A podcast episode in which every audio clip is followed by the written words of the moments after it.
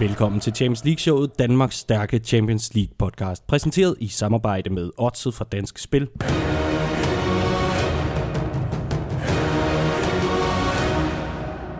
Og Boost.com, der er stedet, hvor du kan købe dine bløde julegaver og samtidig sikre dig byttegaranti til og med 31. januar 2018.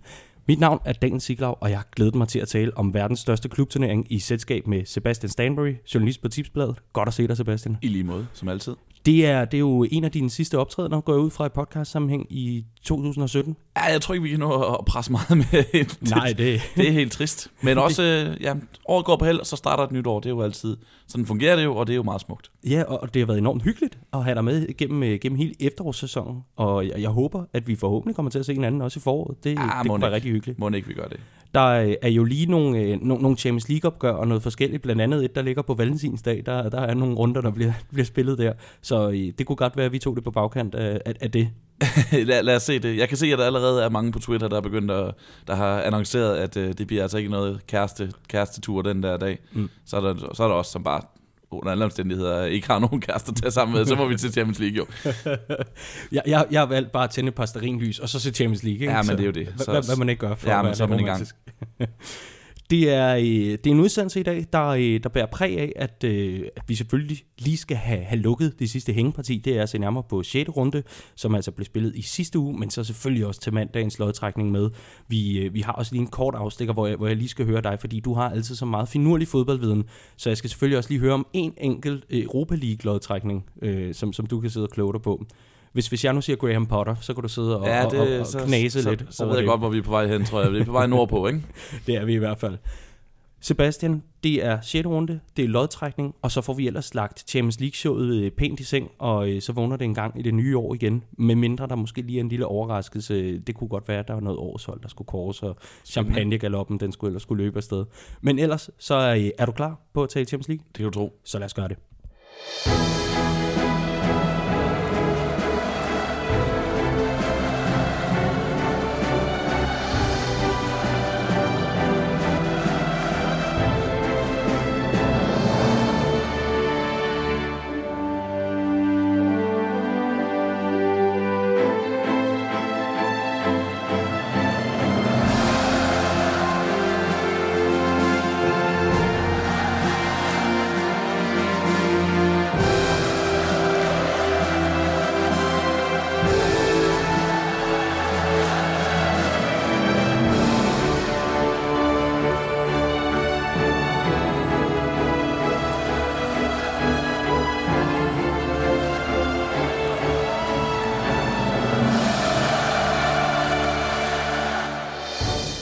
Gruppespillet er forbi. Hvad har vi lært af verdens største turnering indtil videre?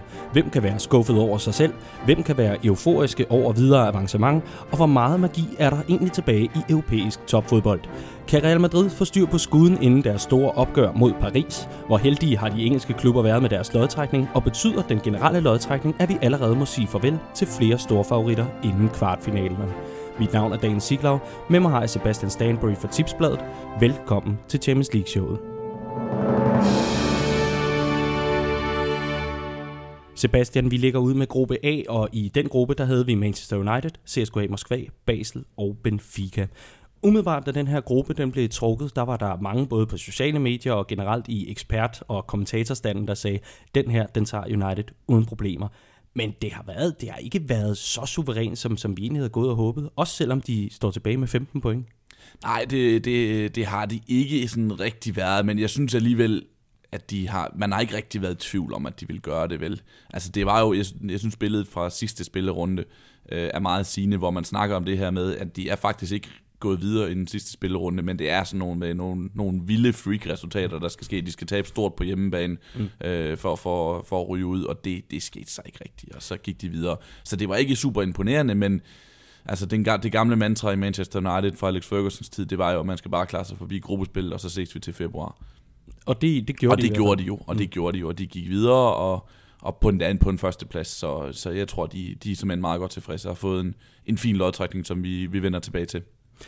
Og overordnet i gruppen, der er, hvis, hvis vi bare lige skal gøre status, United videre med 15 point, Basel øh, som toer i gruppen med 12 point, CSKA Moskva skal en tur i Europa League med 9 point, mens Benfica de ikke fik noget som helst ud af deres, øh, der, deres indsats i, i gruppen, og altså ender med øh, 0 vundne, 0 uafgjorte, 6 nederlag og en målscore på 1-14. Mm. Det var et dejligt mål at komme i Europa for at score, var.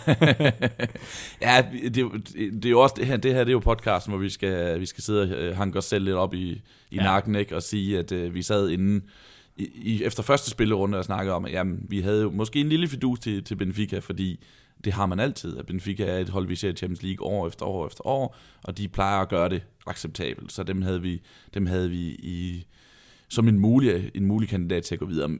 Se i bagspejlet, så må man bare konstatere, at de har mistet for mange profiler. Ikke? De er solgt fuldstændig ud i sommer. Vi kan nævne Ederson, der røg til Manchester City. Vi kan røg, nævne øh, Victor Lindeløf, der røg til deres konkurrenter i, i samme gruppe til Manchester United. Og så mistede de en, en håndfuld flere profiler, og det var for mange. Mm. Øh, så de røg ud klart.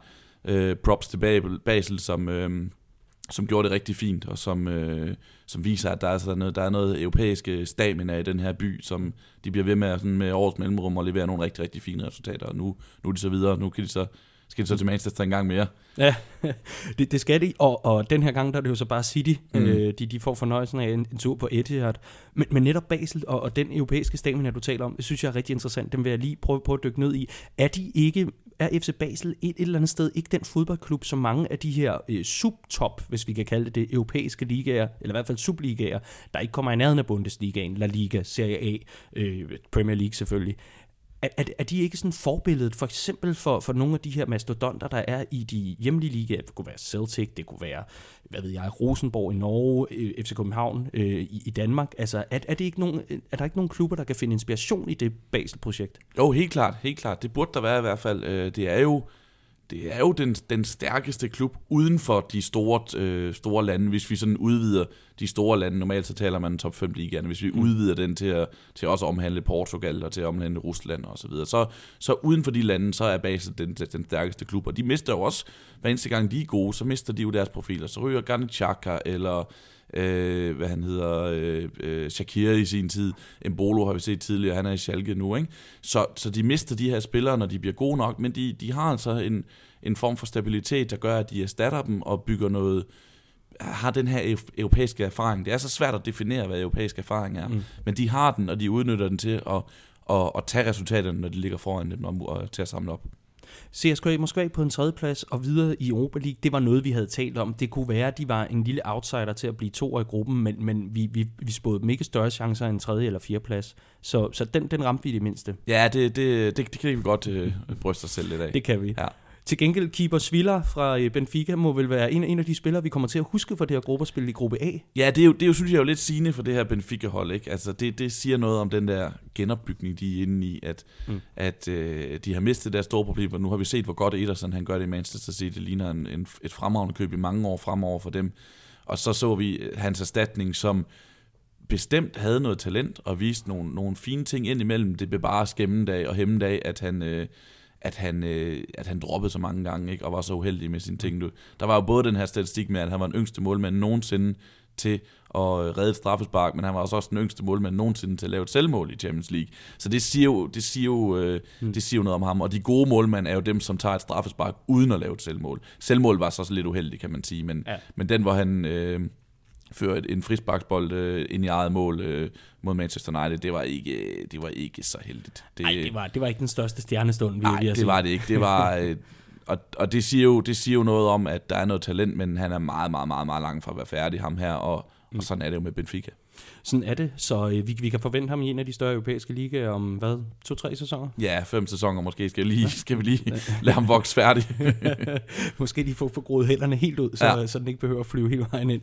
Men øh, samlet, øh, samlet status for gruppe A, det er øh, Basel som, øh, som en fed overraskelse, og endnu en gang den europæiske stamen er brydet igennem. Manchester United videre, ikke på prangende vis, men på Manchester Uniteds maner. Præcis, ja, det vil jeg sige. Det vil jeg sige. Det, og, og faktisk også, som, som jeg siger, det er en tid ud af Alex Fergusons bog. Hvis man kan komme videre på en førsteplads, uden at bruge så mange kræfter, så er det faktisk lidt ligegyldigt, hvordan der ser ud undervejs. Vi rykker direkte videre til gruppe B, hvor vi havde øh, Paris Saint-Germain, Bayern München, Celtic og Anderlecht.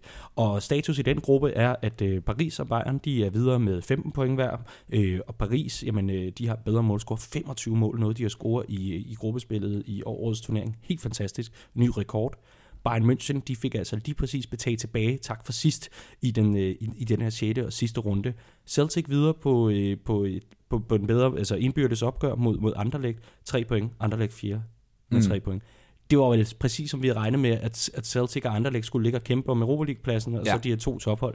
Men, men hvad, hvad, hvad, hvad synes du egentlig sådan overordnet om styrkeforholdet mellem Bayern München og Paris Saint-Germain? Det, det var som om, det, fik, det blev lige præcis udlignet til sidst i den her sidste runde. Ja, nu siger du udlignet. Jeg synes jo stadigvæk, på trods af, at de ender med samme antal point, så synes jeg, at man sad med, sad med fornemmelsen af, at Paris er det stærkere hold, mm. på grund af den magtdemonstration, de lavede i, i, i Frankrig mod Bayern München.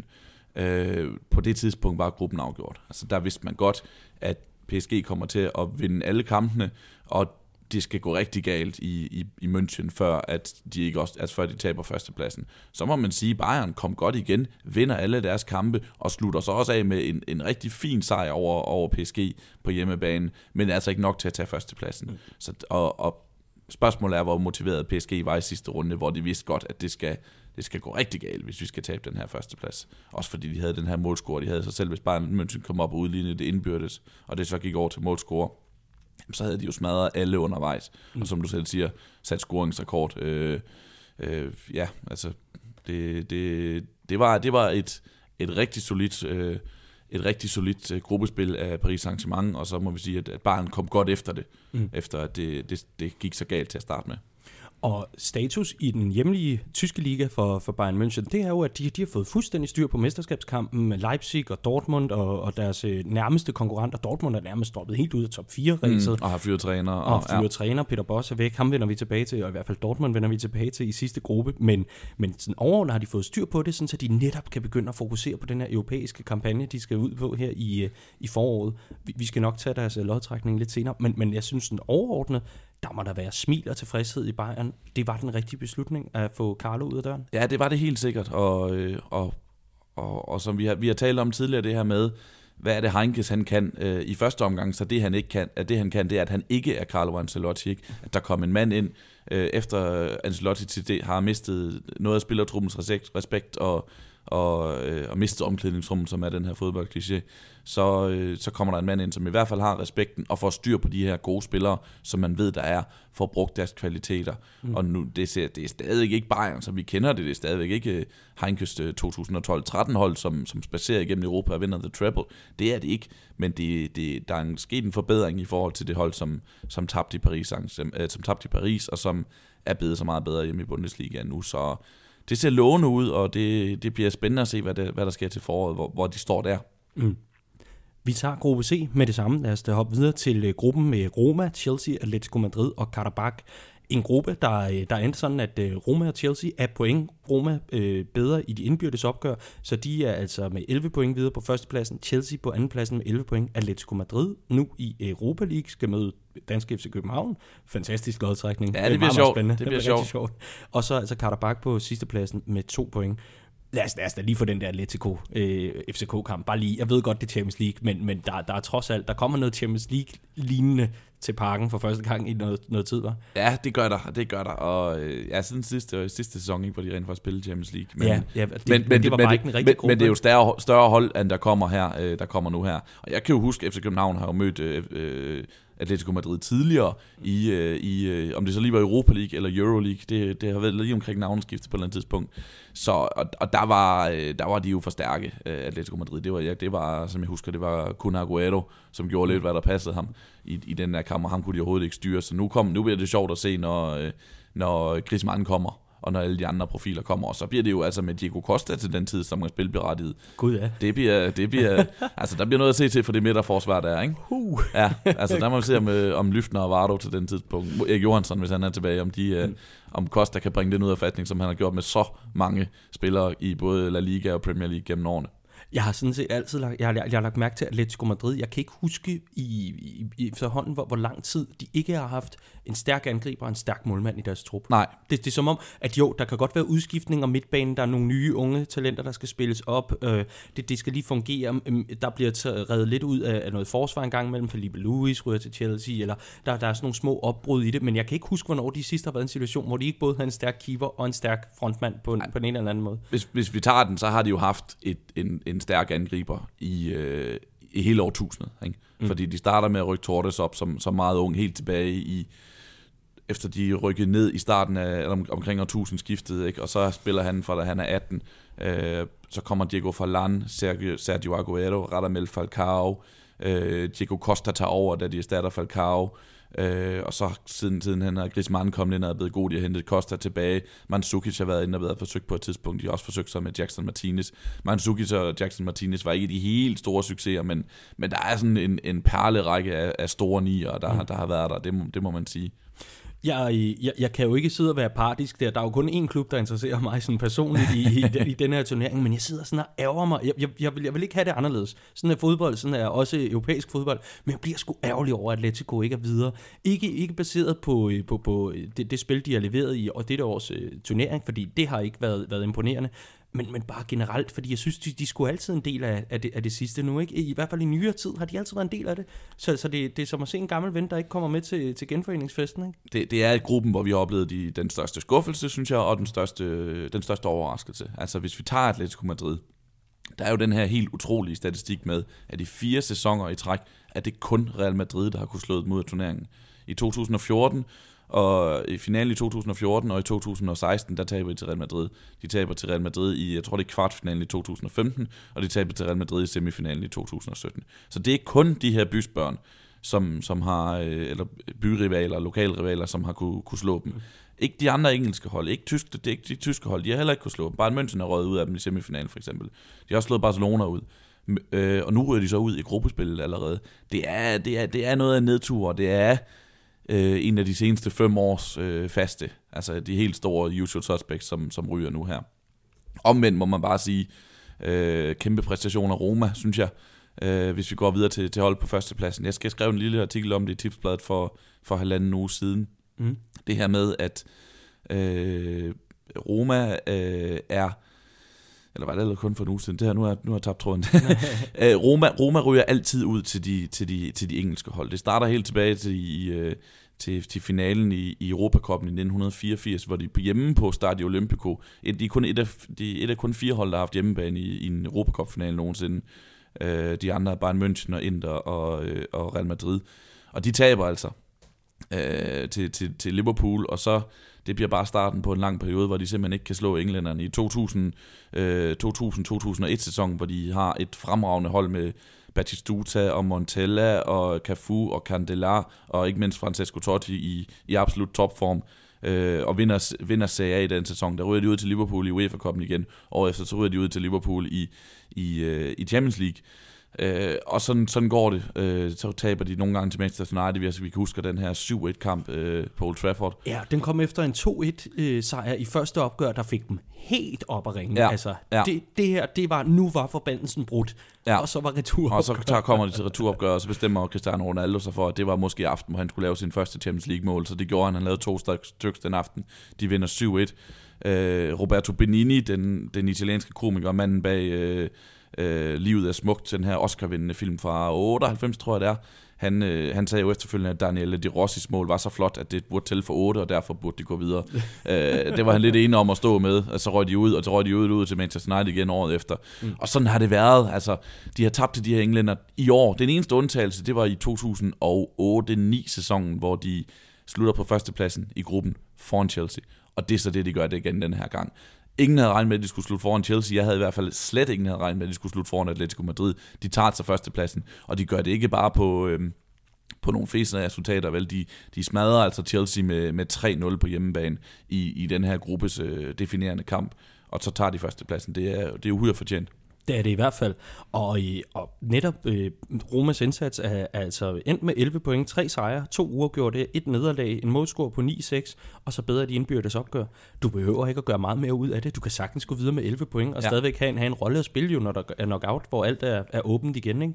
Så det jeg også sådan fokuserer meget på, det er, at Atletico Madrid, de tager altså ud af seks kampe, der bliver fire af dem uafgjort. Mm. Så de kan, de kan ikke få afgjort deres kampe i det her efterår. Nej, det, det starter jo allerede, jeg mener det er allerede i første runde, eller anden runde, at de spiller uafgjort mod, øh, mod Atletico Madrid, og spiller 0-0 der, hvor man tænker sådan, uh, det var, det, var et, øh, det var et tungt resultat for dem. Altså, det er sådan en kamp, de skal vinde. Øh, på det tidspunkt sad havde jeg stadigvæk med en forventning om, at de skulle nok indhente det. Men, men, men da de så taber til, til Chelsea på hjemmebane, og spe, specielt de her Karabak, altså Karabak-kampen, ikke? Så, så begyndte det at blive rigtig slemt, og så var det reelt slut på det tidspunkt. Øh, så det, det, det, det er den store skuffelse. Nu er det spændende at se i Europa League. Det er jo en turnering, de, de tidligere har vundet. De vandt den i 2010, de vandt den i 2012. Det var ligesom det, der var med til at føde den nuværende Atletico Madrid øh, gyldne, gyldne æra. Det her med, at de, de formåede at tage de her trofæer, specielt den i 2012, vil jeg sige. Øh, hvor, men, men nu er det så spørgsmålet, om de kan finde motivation til det. Altså Koga har sagt, øh, Europa League er lort. Øh, og det, det, er, det er en turnering, der har betydet for mig, men lige nu er Europa League lort, har han sagt.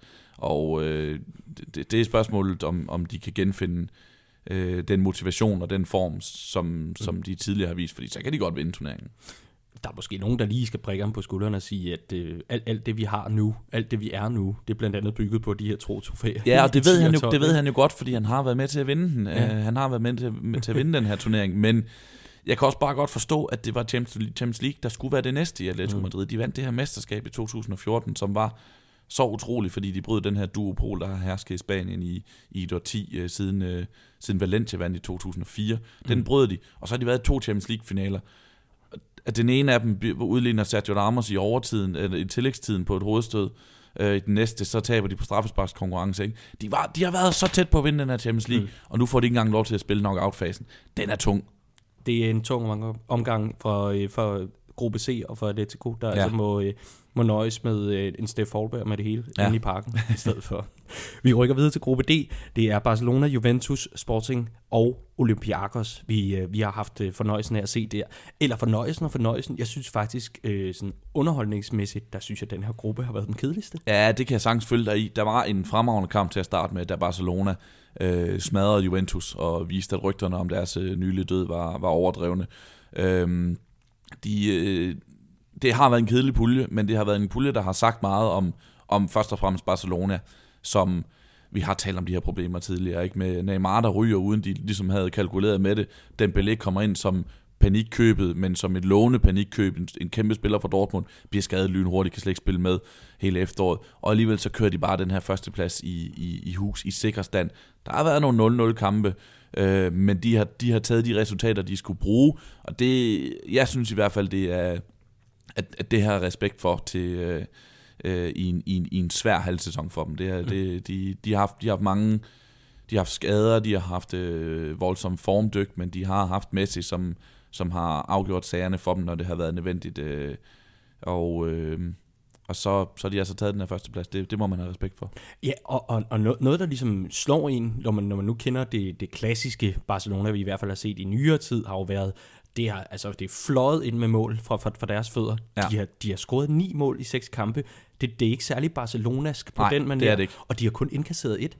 Det er som om, at Valverde er kommet til og har formået at få lukket rigtig godt af, og så få de resultater, han skal have til lige præcis bare i det her gruppespil. I, i, i La Liga, der går det jo også glimrende, ikke? Jo. Altså, det, det, det er som om, at, at, at den her panik, der netop begynder at brede sig, efter at, øh, efter at, at øh, den her Starboy, han altså blev sendt til, til, til Paris, jamen, den er netop, som du siger, den er alt for overdreven, fordi det går jo rigtig godt. Ja, og det, han, han, jeg, jeg tror, han så rigtigt Valverde, altså... Øh, det her med, at hvis, hvis Barcelona havde forsøgt at spille, som de altid har gjort, altså fuld fokus på, på fronttriven. Altså vi har set i de seneste par sæsoner, Enrique, han, han lod jo ligesom midtbanen være midtbanen, forsvar være forsvar. Det handler bare om at få bolden hurtigst muligt op til MSN-triven, og så må de ligesom gøre, hvad der passer dem og få afgjort det her. Mm. Det har jo ikke været muligt at have den her fokus på, øh, på, på, den, på, på fronttriven øh, i den her sæson, fordi Neymar er væk, og Suarez har ikke været øh, den spiller, vi havde forventet, han skulle være. Så det har i stedet øh, handlet om gør det så godt som muligt defensivt. Sæsonens fire store spillere i min bog er en fra hver kæde. Tastikken, som er øh, en helt fremragende målmand lige nu øh, i, i, i rendyrket verdensklasse. Umtiti har, øh, har spillet en fremragende sæson, er skadet skade lige nu, men har spillet en fremragende sæson nede i midterforsvaret.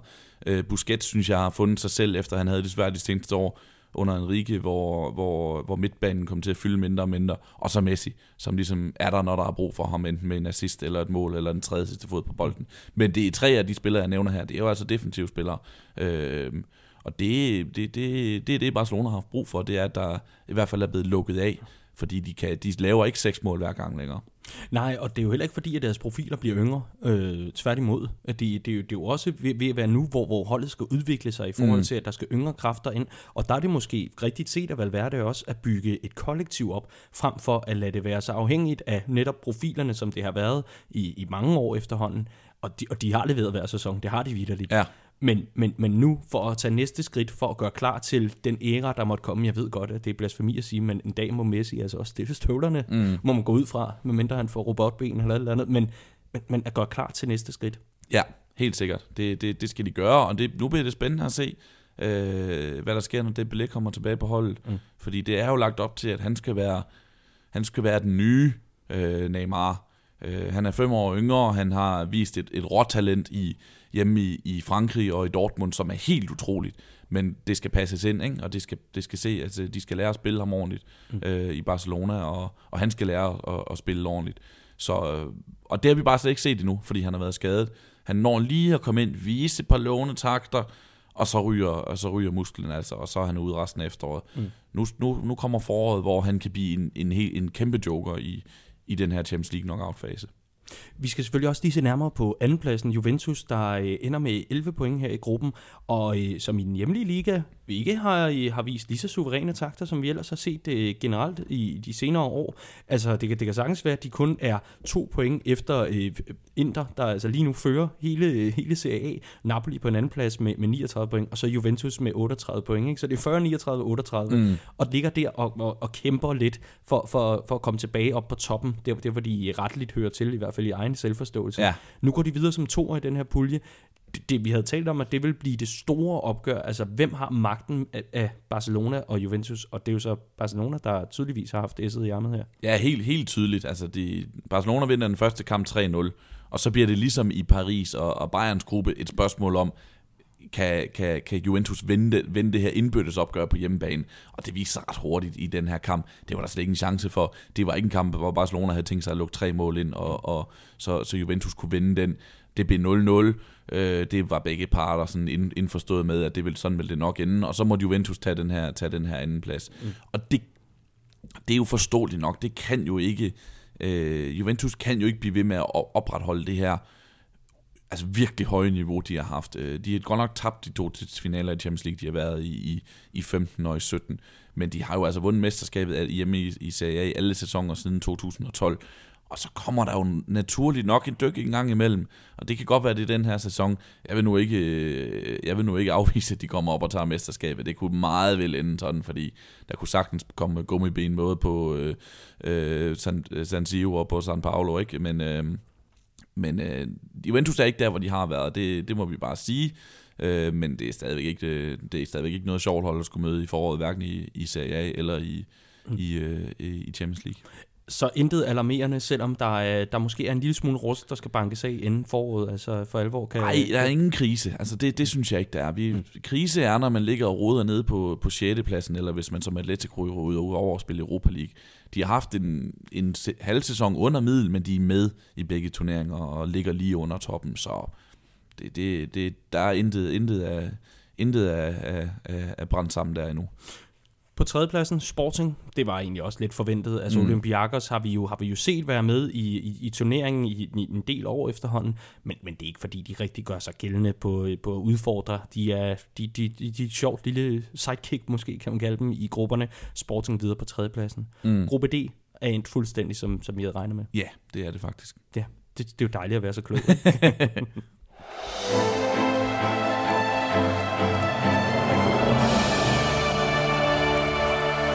Så er vi nået til gruppe E. En gruppe, hvor vi havde Liverpool, Sevilla, Spartak Moskva og Maribor til at underholde os. Og øh, jeg skal ellers love for, at den sidste runde, i hvert fald 6. runde her, den havde i hvert fald alt i forhold til Liverpool og Spartak-kampen. Jeg har sjældent set noget lignende i, øh, i, Europa, altså i Champions League sammenhæng i gruppespillet fra Liverpools side. Det er altså nogle, nogle år siden, vi skal tilbage til 8-0 sejren mod Besiktas for, for en del år siden, for, for at finde noget lignende. Hold nu op en magtdemonstration, Sebastian. Ja, altså det, det, det har været en sjov gruppe det her, ikke? Altså vi har siddet flere gange og tænkt, hvad, hvad det her Liverpool-hold, de har, de har alligevel underpræsteret nogle enkelte kampe, ikke? Og der var selvfølgelig Sevilla-kampen, hvor de smider den her føring væk, øh, den omvendte Istanbul, ikke? Øh, og, øh, og Moskva-kampen på udebane, hvor vi også tænkte, hvorfor, hvorfor kan de ikke bare vinde den her kamp? Og alligevel, så har de slået den gamle rekord for flest mål i gruppespillet, øh, den som, som PSG altså også har slået, den har Liverpool også slået, og det er det første hold nogensinde, der i, mere, i, i to kampe i puljen har scoret plus syv mål, øh, syv mål plus, ikke? Det, det, det har været vildt, det har været rigtig vildt, og, og det har været øh, særligt Liverpool, der har været, ligesom været hovedpersonen i, i gruppen, eller hovedholdet i gruppen. Ja, fordi Liverpool har en eller anden mærkelig øh, tendens, eller i hvert fald evne til i, i nyere tid, når de er med i gruppespil i Europa, så skal det sjældent være, være, være, være noget, der, der sådan, altså enten er vildt underholdende, eller også er det vildt dårlig underholdning. Mm. Altså mm. Det, det, det, det kan aldrig være en middel, det kan aldrig være 15 point, måske et enkelt nederlag, eller et eller andet. Nej, nej, det, det skal altid være fuld knald på, på enten den ene eller på den anden historie. Og det må I jo bare sidde inde på tipsbladet og, og andre medier og sidde og tænke, yes, og gnide jer i hænderne. ja, men det, det, det, det er sjovt. Det, det, det er straks værre for, øh, for Liverpool-fans, som jeg, som jeg regner dig som en af, ikke? Øh, som, øh, som ved, hvad man får. Altså, altså det, det er så vildt med det her hold, at man kan sidde og de fører, tage føre 3-0 og være fuldstændig kontrol, og så er der stadigvæk bare en risiko på, for at det brænder sammen, når det bliver uafgjort øh, som vi så mod Sevilla. Omvendt er der også en risiko for, at man kan være en lille smule nervøs inden sidste runde, ikke? og så bliver Moskva bare kylet i ud af Anfield med 7-0. Det, det er også et hold, som jeg glæder mig til at se til forårets kampe, fordi det bliver sjovt at følge det her knockout-fasen, fordi de har jo evnen til at score mål mod alle hold. Ja. Alle hold. De har også evnen til at lukke mål ind mod alle hold. Det er lige præcis. Det er meget, meget rigtig analyse, mm. vil jeg sige. Liverpool er lidt julegaven, hvor, hvor det, du kan mærke, det er en hård pakke. Uh, er det måske den der Playstation? Oh, hvad, hvad kan det være? Åbner du den, og så er det bare strikket uldsvætter, der ligger nede i en kasse. Ja, altså, ja. Det, hvis, hvis, hvis du forstår, hvad jeg mener. Fuldstændig, altså, ja. det, det er altid det modsatte af, hvad du egentlig går og forventer, ja. og så alligevel ikke. Det, det, det er en mærkelig, mærkelig, mærkelig tilstand at være i, i Min, forhold til at sidde og se dem i hvert fald også. Min far ynder at pakke julegaver ind på den måde. Det gør Jürgen Klopp så altså også. altså, det, det, det, han har skabt en helt, helt forrygende, vi sidder igen til os selv her, han har skabt en helt forrygende offensiv Liverpool, øh, offensiv Liverpool, hvor nogle spillere, som ikke var superstjerner før, i dag ligner nogle af de bedste spillere i Premier League og i Europa for den sags skyld. Øh, og så har han skabt en defensiv, som ligner et, et, et, et middelhold i Premier League, mm. øh, og i den grad også i Europa. Så det, øh, jeg tror ikke, vi kommer til at se dem i, i, i en semifinale, fordi jeg tror, at hvis de møder et, et rigtig stærkt hold over to puljer, eller over to kampe, så tror jeg, de ryger ud, fordi der er så mange muligheder at udnytte mod det her hold. Mm. Men, øh, men, men det bliver underholdende på vejen dertil. Du tror ikke, det er en loverne Mr. Clean Sheet i en, i en Champions League kvart? Det kan jeg dårligt forestille mig, fordi selv hvis han så skulle spille nogenlunde, så er han uheldig med, med en straffesparkskendelse, som vi så mod i, i Merseyside Derby. Ja.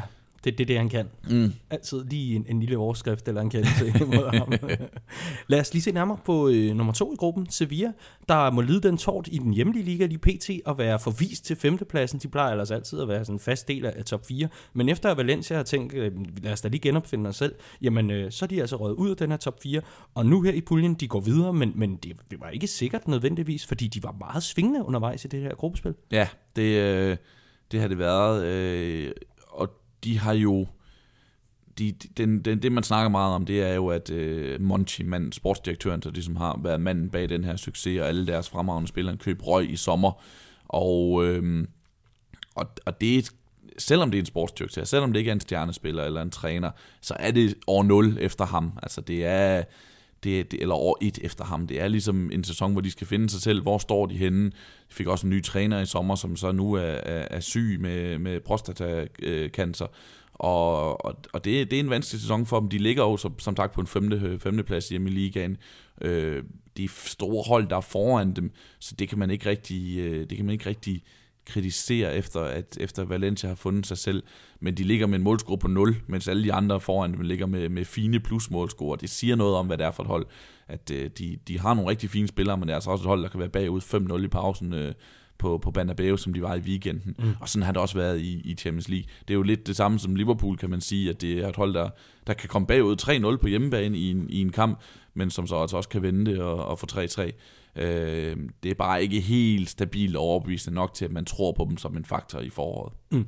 Så, så Sevilla og Liverpool, det er ligesom de, de to øh, gakkede øh, joker, vi, vi smider videre til, øh, til, de, til netop lodtrækningen og så til 8. delen. Ja, smid en, smid en altså sæt... Øh, sætte ild til en kasse x og så smide ned, ned i, i, i gruppespil, eller i knockout-fasen i foråret, ja. og så se, om det bliver en fuse, eller om det, det eksploderer. Øh, skulle Sevilla for alvor have haft noget af Europa, så skulle de jo være røget videre til Europa League, som mm. vi har set dem vinde så mange gange. Mm. Øh, det skete så ikke den her gang, og det, de vil nok også trods alt hellere gå videre, men... Øh, men de kommer selvfølgelig ikke til at gøre den, den, den store forskel i, i næste fase, det tror jeg ikke på. Men øh, de kunne jo for eksempel bare have lavet øh, Maribor vinde, eller hvad, hvad ved jeg, ikke? Altså, de, de, de kunne jo have gjort noget ved det selv, men, ja. men det valgte de så ikke at gøre.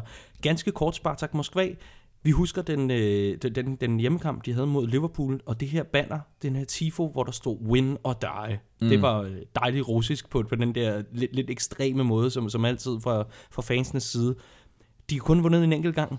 Så ja, hvad betyder det, det? Ja, jeg ved ikke, om det betyder mange dødsfald i, i, i, i Moskva her omkring juletid det var jo, hvad man ligesom kunne forvente. Det, de, de russiske hold, når de er med, vi ved, at de har en vis styrke mm. øh, i kraft af, at det er, nogle, det er nogle rige klubber, og de kommer med øh, de kommer også med en, med en vis europæisk tradition. Alle sammen har prøvet at være med før, men, men det, er jo ikke, det er jo ikke noget, der ligesom bør kunne måle sig med et, et, et øh, hverken Liverpool eller Sevilla fra, fra de øverste pladser i, i Premier League og La Liga. Så det var, hvad man kunne forvente, vil jeg sige. Og hvad vi også kunne forvente, det var, at Maribor, de altså øh, røg ud af turneringen, men med tre uafgjorte. Det er mm. altså alligevel okay godt. Ja, det er, det er jo mange hold, der har gjort det dårligere før tidligere. Altså, mm. de, de har også fået nogle smæk, altså, som vi så på hjemmebane mod Liverpool, hvor de taber 7-0. Men, men det vil ske for hold af den størrelse en gang imellem. Det kan i hvert fald ske, at man får en ordentlig losing. Mm. Men så handler det om, at man ligesom udnytter muligheden for at få nogle point og lave de respektable resultater, når de er der. Vi har jo set masser af hold, der sejler gennem puljespil der ikke får nogen point overhovedet, øh, så må man have respekt for dem, som, som trods alt formår at spille halvdelen af kampen uafgjort. Vi rykker direkte videre til gruppe F. Manchester City, Shakhtar Donetsk, Napoli og Feyenoord. Det var dem, vi havde der, og det var faktisk også lige præcis i den rækkefølge, at, øh, at vi altså fik afgjort gruppe F. City videre med 15 point, 5 sejre, en, en, et nederlag i sidste runde. Det var til Shakhtar Donetsk på andenpladsen med 12 point, gik videre herfra. Napoli skal en tur i Europa League, og Feyenoord, de kan øh, altså fejre jul stille og roligt derhjemme i Holland, uden at skulle bekymre sig om noget som helst med europæisk fodbold. En gruppe, der havde masser af underholdning, synes jeg. Ja, meget, og en spændende gruppe. Altså et spændende forstået på den. Vi har jo tidligere talt om det her med, at at Champions League knockout-fase til en, til en vis grad er en, en, en, en affære, der meget... Nogle gange kan man ønske, at det bliver lidt hurtigt overstået, fordi det er så, det er så åbenlyst, hvem der går videre. I den her, i den her gruppe havde vi øh, City på en klar førsteplads, men også øh, Napoli og Shakhtar, som ligesom skulle kæmpe om andenpladsen, og det viste sig, at nøgleopgøret var allerede i første runde, da, mm. da Napoli taber i Ukraine. Øh, det kom de aldrig tilbage fra. Øh, de sparer en enkelt spiller eller to i den der kamp. Det skulle de ikke have gjort, hvis de ville... Øh, hvis de, ville, øh, hvis de ville gå videre, fordi det fik de aldrig indhentet, når de ligesom tabte klart i de to kampe mod City, og og så sluttede de så af med at tabe i, i Feyenoord, men det var på et tid, eller i, i Rotterdam, men det var på et tidspunkt, hvor det var afgjort. Mm. Vi har jo talt om, at, øh, at Rotterdam vender tilbage til Champions League, de kunne ikke vende tilbage til Champions League, den her, den her mægtige arena med nogle store europæiske traditioner, hvor Feyenoord tidligere, det er ikke et sjovt sted at komme og spille. Øh, det viste sig så, at Shakhtar vandt der.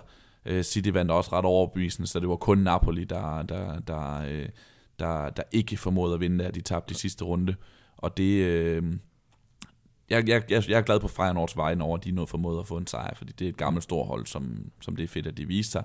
Det var lidt skuffende af, Shakhtar, eller øh, af Napoli, vil jeg sige, at de ikke formåede at, at gå videre. Ja, de fik kun to sejre, mm. og ellers var det fire nederlag. Der var, der var ikke nogen uafgjort i den her gruppe. Det var der i øvrigt heller ikke i gruppe A eller i gruppe B, men, men altså ingen uafgjorte. Der var ikke, der var ikke nogen, der, der kunne, kunne gå og, og, og give en anden hånd bagefter, og så tænkte, det var fint, vi delte i porten. Nej. Overhovedet ikke. Så, så det var også det, gruppen bare meget præg af, synes jeg i det hele taget bare lige, øh, det, det er ikke den store analyse på, på en time, vi kaster os ud i her, men, men sådan kort øh, fattet og, og, og, og som en resume, hollandsk fodbold og i europæisk sammenhæng har jo tidligere altså høstet store, øh, store succeser, har, har været noget, som, som de fleste er vokset op med, at vi var vant til, at der var et hollandsk hold med, der gjorde noget og virkelig øh, øh, slog, slog til søren for, for at komme langt i de her turneringer. Nu er det kun Feyenoord, og de ryger ud på den måde, som de gør i den her gruppe. Det var også en stærk gruppe, men hvor, hvor er hollandsk fodbold lige nu i europæisk sammenhæng? Jamen, hollandsk fodbold er jo der, at det går ikke godt. Det, det vil jeg ikke sige. Øh, eller, det, det, det, det helt, står helt tydeligt, at det gør det ikke. Øh, Ligaen har ikke samme styrke, som den har haft tidligere. Vi har set landshold, det går også rigtig skidt. De misser, de misser VM i den her omgang. Øh, et, og vi, øh, de hollandske trænere ude i Europa går det også dårligt med. Peter Bosz er som sagt lige blevet fyret i Dortmund. Øh, så Hollands fodbold er, er lidt i en krise, og hvis vi kigger på klubberne, jamen så, så er det klart, at øh, de har jo i 20 år lidt under at, af, at, øh, at de, de, de store spillere, de, de, forlader hold, øh, til, de forlader Holland til fordel for, for større ligaer, for større klubber. Og, øh, og det bliver, det bliver sjældnere og sjældnere, at de kan, de kan tit frem. Vi har jo lige set, vi så Ajax gjorde det i foråret, et uhyre spændende Ajax-hold, som, som dukkede op i foråret som en Europa League-finalist, men tabte til Manchester United, og så røg, øh, så røg der altså bare nogle spillere, der sådan Sanchez røg øh, øh, til, til, til Tottenham for eksempel, øh, øh, de mistede Traoré, som havde været en vigtig lejesvend på det der hold. Så de der, de, de rigtig store hold bliver, kommer hurtigt i opbrud øh, og forsvinder.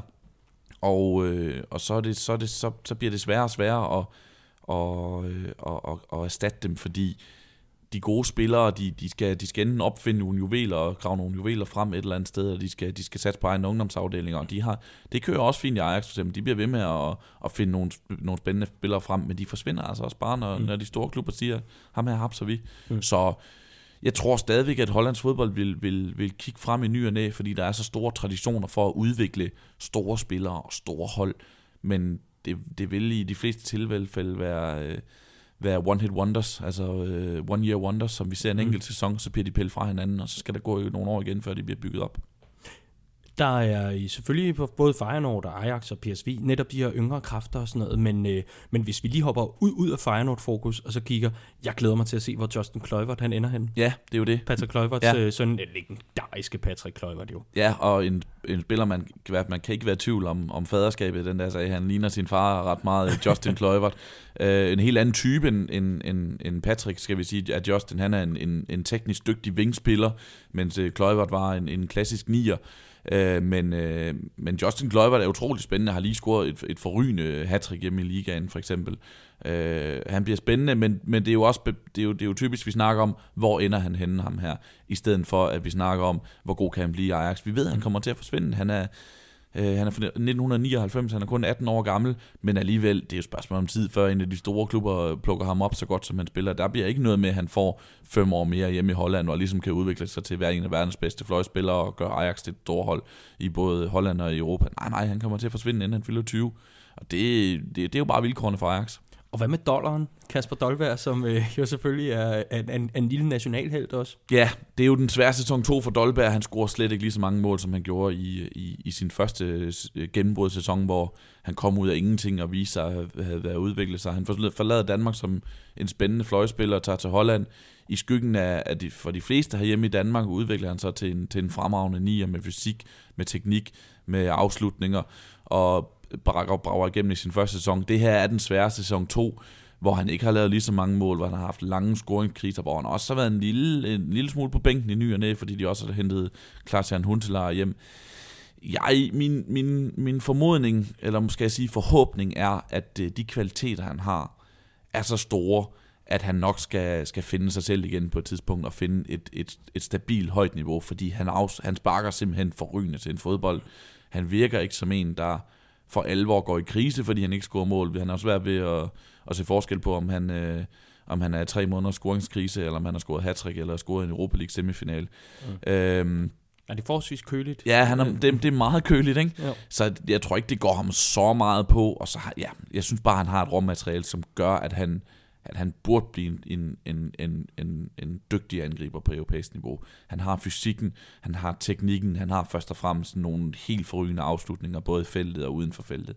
Så jeg tror, vi får ham at se øh, på et højt niveau.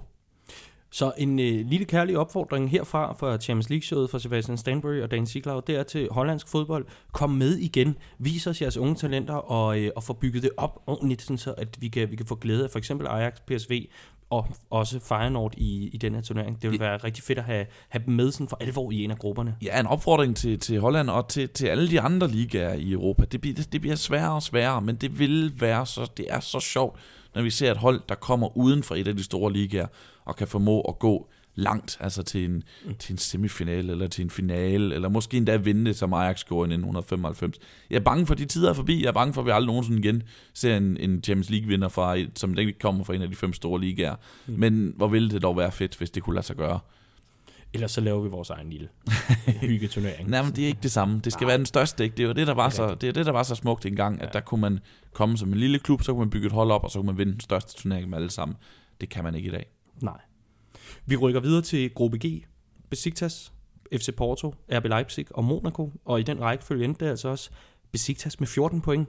Har ikke tabt overhovedet gruppespillet.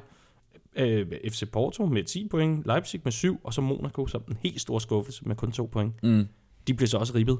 De blev også ribbet. Det vidste vi jo godt i foråret, de ville blive, øh, da de netop gjorde det her med at komme langt. De kommer så fra den franske liga, så det er ikke en helt lille liga, men vi vidste godt, at da vi så dem tabe 5-3 på, øh, på Etihad til, øh, til City, og da vi så dem vende i returopgøret med en 3-1 sejr, da vi så dem slå Dortmund ud, da vi så dem gøre modstand mod Juventus, jamen det er en egentlig svale det her.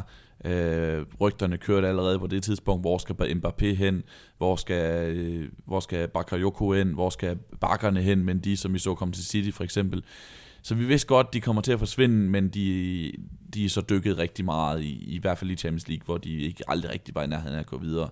Øh, så fik vi så til gengæld øh, Besiktas som en, en positiv overraskelse i turneringen, som, som var sjov at se med de her gamle drenge med nogle nye talenter, som ender med at tage førstepladsen og, og spille nogle underholdende kampe. Det samme har Porto, øh, som, som kun en af Portos øh, fem, øh, seks kampe er, er sluttet med mindre end tre, færre end tre mål.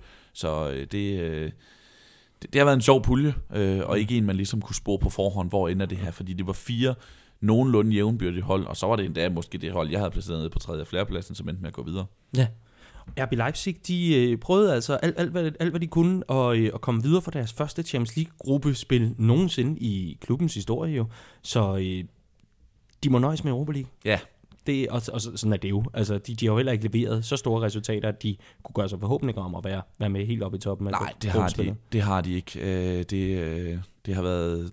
Det har været en sæson, hvor de har været med for at lære altså fuldstændig, et hold fuldstændig uden at øh, en klub ud fuldstændig uden europæisk, europæisk erfaring, som lige pludselig kommer med i Champions League, og med et hold, som man der har visse forventninger til der var en ris- vis risiko for, at det kunne gå galt, og de skulle lære. Billedet på, på, på deres turnering var jo den her kamp nede i, i Tyrkiet, hvor øh, Timo Werner øh, måtte udskiftes på grund af nogle, nogle hovedproblemer. Ikke? Han, havde, han var svimmel og havde ondt i hovedet, og var det på grund af, at lydniveauet simpelthen var for højt nede i, på, på en tyrkisk mm. øh, Champions League-arena. Ikke? Det, øh, det var billedet på, at de var med for at lære i den her sæson, og... Øh, Øh, vi må se, om de dukker op igen en anden god gang. Det er jo en klub, der er i, stadigvæk i fremgang, vil jeg sige. Så de, vi, har, vi har ikke set dem for sidste gang i Champions League, tror jeg. Jeg øh, overhørte et øh, kælenavn til Timo Werner. Mm. Det er meget, meget dansk, må man sige, men Timo Hører Werner. hvorfor, hvorfor har vi ikke fundet på den noget før? Værsgo, I må godt bruge den i Jo tak, jo tak. Den, den, øh, den ligger lige til højre vind, og så blev den bare smasket op i krydset, da der var nogen, der sagde Timo Hører Werner. Den er fremragende, den kan jeg godt det lide. Det synes jeg også. Det var, det var virkelig ikke for en person, nu, ingen navne, ikke, ingen, ingen, ingen nævnt, ingen glemt, men det var virkelig ikke for en person, hvor jeg havde set den komme. Nej. Så det, men det var virkelig en af de der klassiske, gode, gamle kioskpasker, ikke? Jo, den, øh, den kan jeg godt lide. Ja, værsgo. Den er, den er altså fri afbenyttelse. Den er noteret. Ja, godt.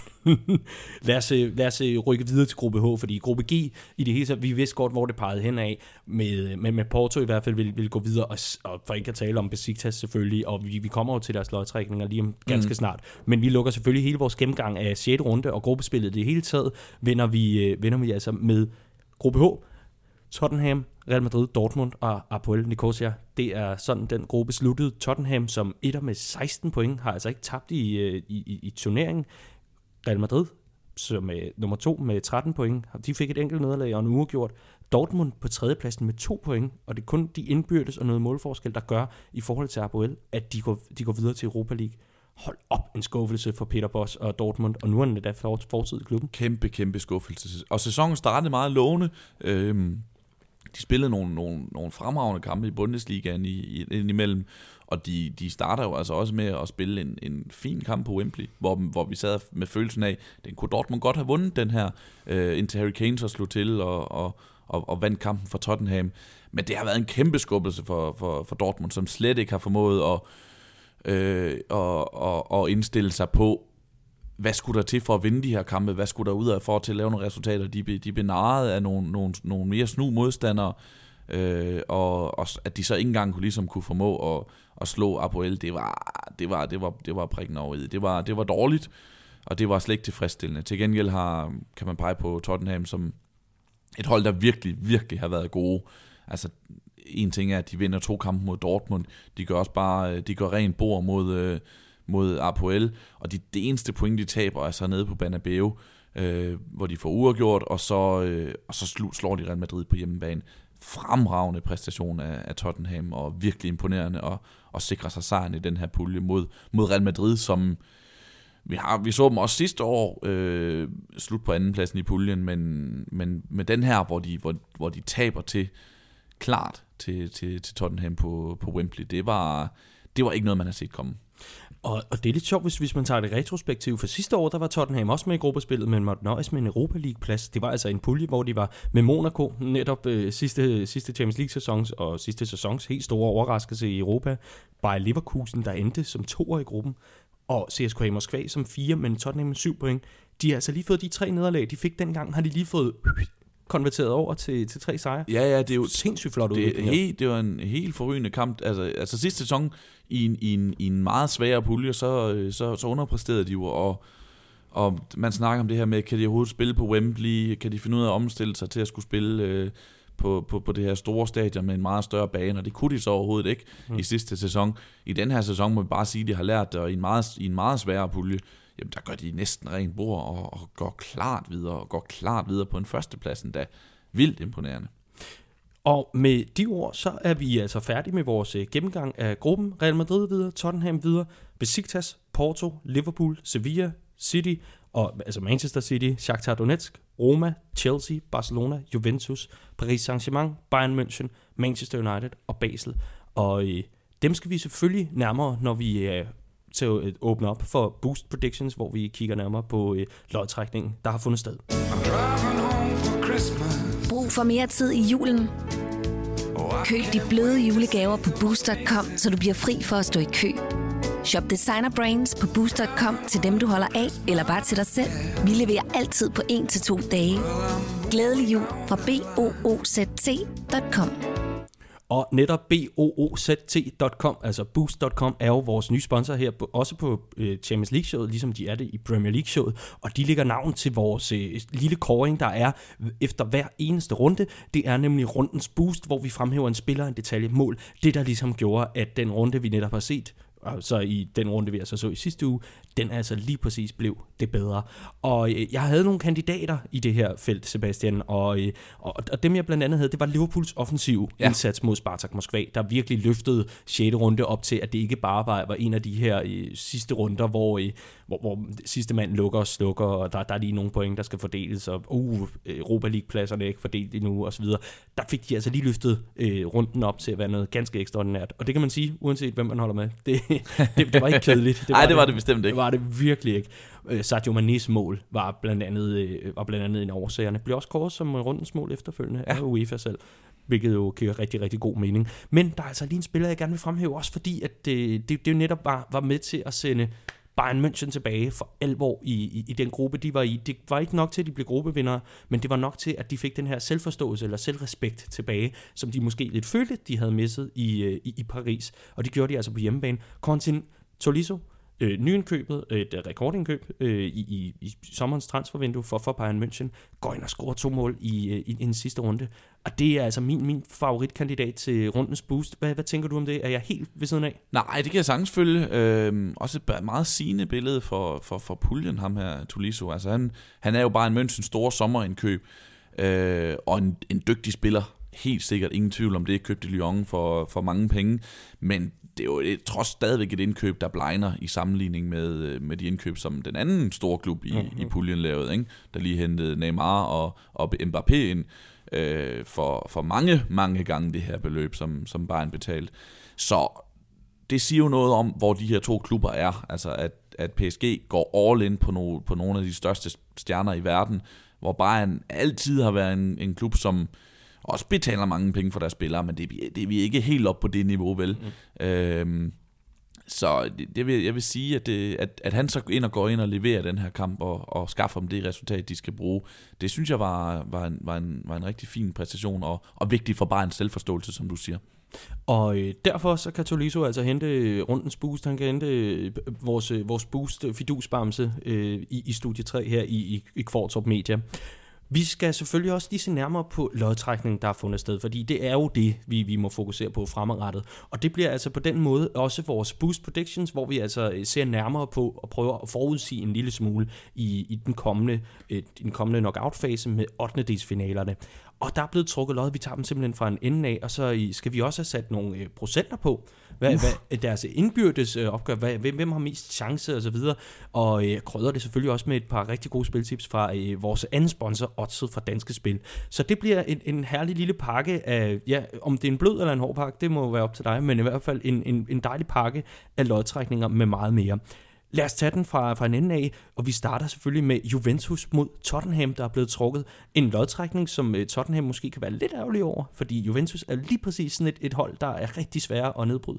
Ja, det er jo... Øh, det er jo første billede på, hvordan, hvordan det er at, at trække lod om ting. altså sådan helt basic. altså de, nogle gange, så har man leveret fremragende i pulje, og i puljen får den her første plads, man, man, man kan, håber på, og så ender det alligevel med en svær lodtrækning i, i næste fase. Det får de jo. De kunne have trukket meget nemmere hold end Juventus, øh, men nu bliver det altså en, en rigtig svær lodtrækning for, for, for Tottenham.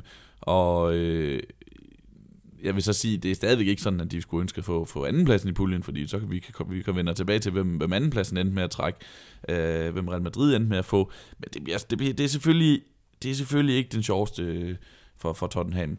Omvendt, jeg har, jeg har måske som lille favorit til at gå videre i den her, fordi jeg synes, de har, de har vist, hvad der skal til. Altså, når du, når du slår Real Madrid samlet over to kampe, hvorfor skulle du så ikke også slå Juventus? Mm. Altså, det og det, Juventus har noget, selvfølgelig noget, noget rutine i de her, men omvendt, vi har også set dem være en lille smule metaltræt i ny og næ, mens Tottenham kommer altså med den her europæiske gejst, og, og, og nok allerede erkendelsen af, at hvis de skal nå noget i, hvis de skal vinde noget, og der er vi ikke endnu, men hvis de skal vinde noget i den her sæson, noget stort, jamen så er det Champions League, de skal gå efter. De skal gå efter at komme så langt som muligt, fordi City kommer til at løbe med det hjemme i Premier League. Hvorfor ikke se, hvor langt det kan trække det her Champions League? Mm. Hvorfor ikke, når man har slået med Real Madrid, hvorfor så ikke bare give den alt, hvad den kan trække mod Juventus og, og gå efter at gå videre? De har jo spillerne til at gøre det.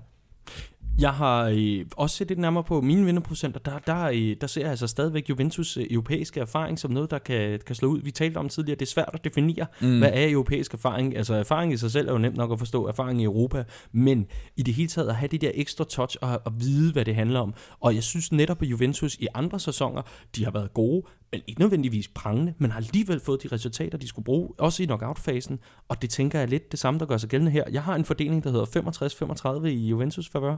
Ja, den er, altså hvis jeg, jeg, jeg, det hader, godt være, jeg, jeg hader procenter, altså det, det, det jeg, jeg er dårlig til at, øh, at forudsige spå om fodboldkampe, uh, men jeg, jeg, har, jeg siger Dortmund, jeg siger, nej, jeg siger Tottenham 55-45.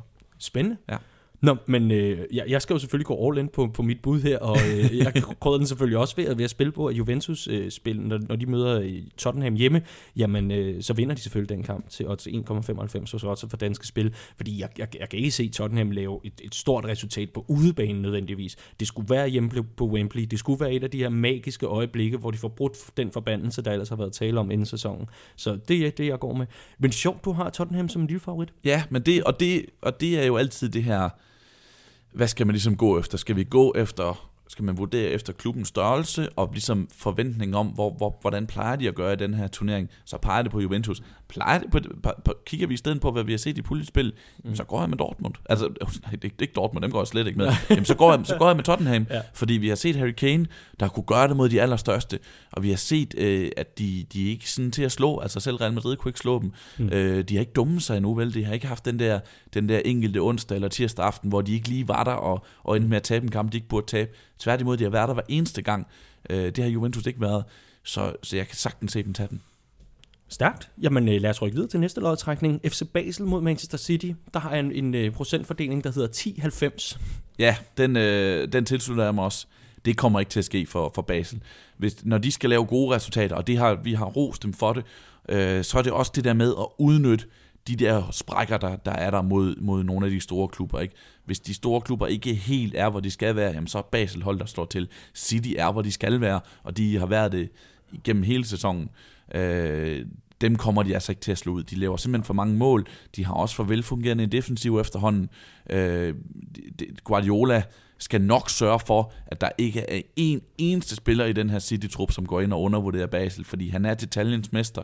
De kommer til at se timevis af videobånd med, med svejsiske venstre bakker og øh, muligheden for at udnytte deres, øh, øh, deres, deres, deres, deres svagheder og hvordan man undgår at, at gøre deres styrker gode og sådan noget. Øh, Guardiola skal nok sørge for, at de er, hvor de skal være. Øh, City er for godt et fodboldhold til at, til at ryge ud mod Basel. Og med den konklusion, så synes jeg bare, at vi skynder os videre, fordi det, det, det, giver, det giver rigtig god mening, at, øh, at vi, vi bare fordeler dem, som, som vi har gjort, ja. i hvert fald i vores vurdering her. Rykker videre til Porto mod uh, Liverpool.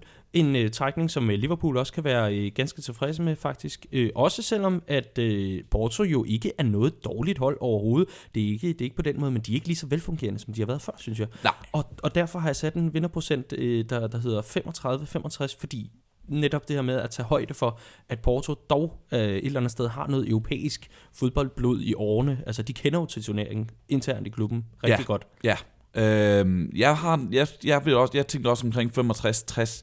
Lad os sige 60, bare for, så vi ikke skal være enige hver gang. Øh, Det må man godt. Ja, det må man gerne, øh, og så vil vi også begge to se kloge ud, ikke? Jo, jo.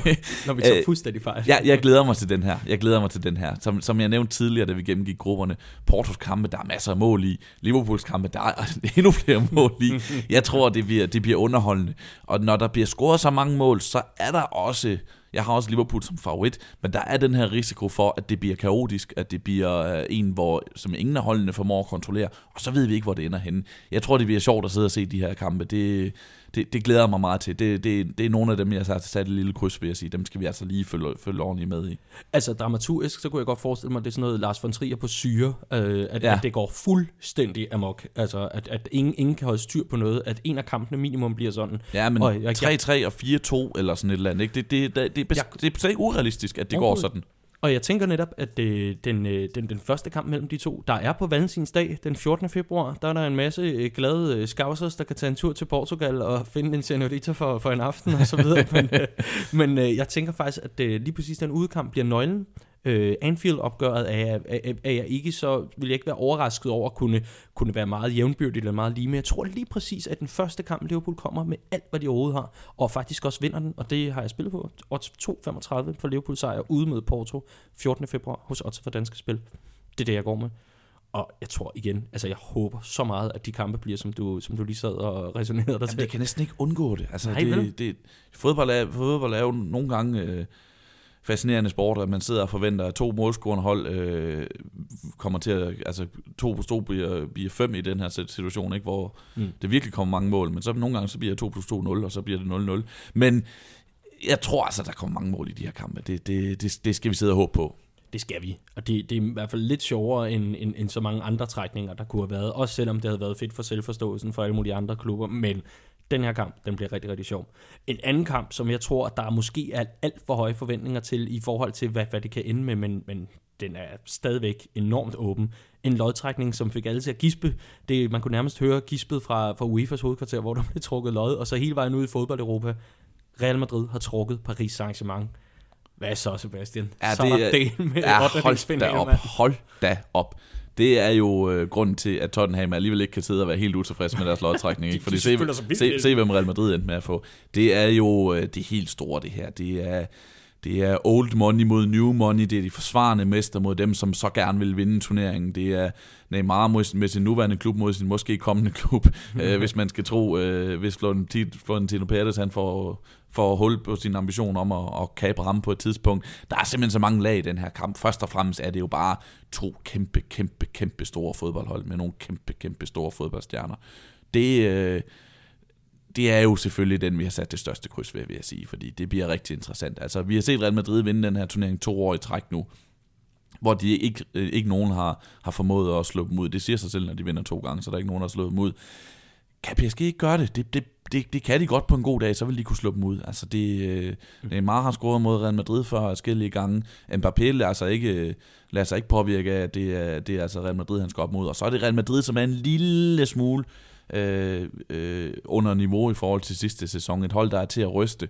Øh, de kan sagtens blive bedre, men, men PSG kommer de ikke til at, at, at bare spacere forbi. Øh, så må man også sige, at øh, det er jo heller ikke sådan... Så normalt så vil man sidde og, og pege på, at, at, øh, at så kan det godt blive trænerne, der bliver afgørende. Forstået på den måde, at så sidder der en, en, en grå eminence i den, i, i den gamle store klub og ligesom øh, Øh, fører sit hold videre. Men selvom Zidane har vundet, det, vundet turneringen to år i træk, så har jeg jo ikke indtryk af, at han er den, den bedste taktiker, taktiker på, på kontinentet nødvendigvis. Det er ikke nødvendigvis, det er ikke der Real Madrids styrker ligger.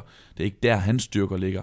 Så spørgsmålet er, om de formår at, at, at lægge en taktik, der stopper det her øh, PSG-hold. Det bliver, øh, det, bliver, det bliver simpelthen så sjovt at se der er i hvert fald øh, der er i hvert fald et par brandkampe i Casemiro og company, hvis de skal stoppe det her stormløb, ikke? Altså, jo, der, jo. Det, det, skal stoppes fra første færd, jo. og det er især midtbanen. Kampen om midtbanen tror jeg bliver altafgørende, fordi et er, hvordan et forsvar kommer til at stå mod øh, PSG, men hvordan kommer et, et, et helt kollektiv til at stå mod de her stormløb, hvor netop første presser skal komme fra, fra, fra midtbanen i, i, i de her situationer, går jeg ud fra. Ja. Så jeg forestiller mig, at Casemiro bliver rigtig afgørende for, altså kan han gå ind og, og give øh, den, her, den her mur, der, der, der bare kan prøve at sætte bare lidt af tempoet ud, så man kan komme ind og Europa bolde derfra. Det kunne jeg forestille mig at blive sådan en af nøgleduellerne. Ja, hvor står Verratti? Altså Marco Verratti, han, vi har, jeg synes jo Luka Modric og Toni Kroos, specielt Modric, er blandt verdens absolut bedste midtbandspillere. Modric vil, vil være et af de navne, jeg skriver øverst på, på min liste, hvis jeg skulle lave den koring.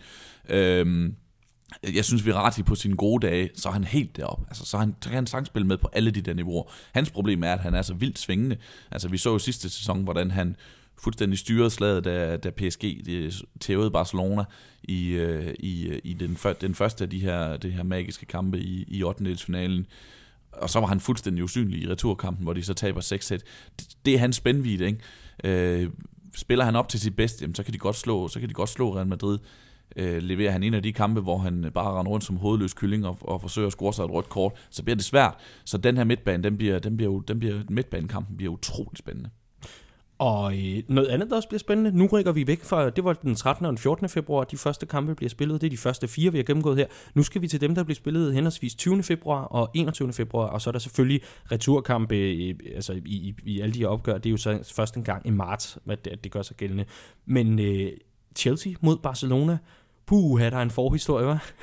ja, og det synes jeg jo er spændende, fordi på den ene side, så er der en forhistorie. På den anden side, så er det efterhånden ved at være så mange år siden, at øh, det ikke er sådan, at vi tænker, åh, dem igen. Altså det er, vi får den der historiske nostalgi. Vi kommer til at tale om øh, øh, Barcelonas 5-1 sejr efter forlænget spilletid for, for efterhånden mange sæsoner siden. Vi kommer til at tale om... Øh, om øh, øh, vi kommer til at tale om øh, Maxi Lopez indskiftning mod, øh, mod Barcelona i, eller mod, mod Chelsea i 2005. Vi kommer til at tale om Ronaldinhos mål i samme sæson på, på Stamford Bridge, øh, torhyleren, som er mit personlige favoritmål nogensinde.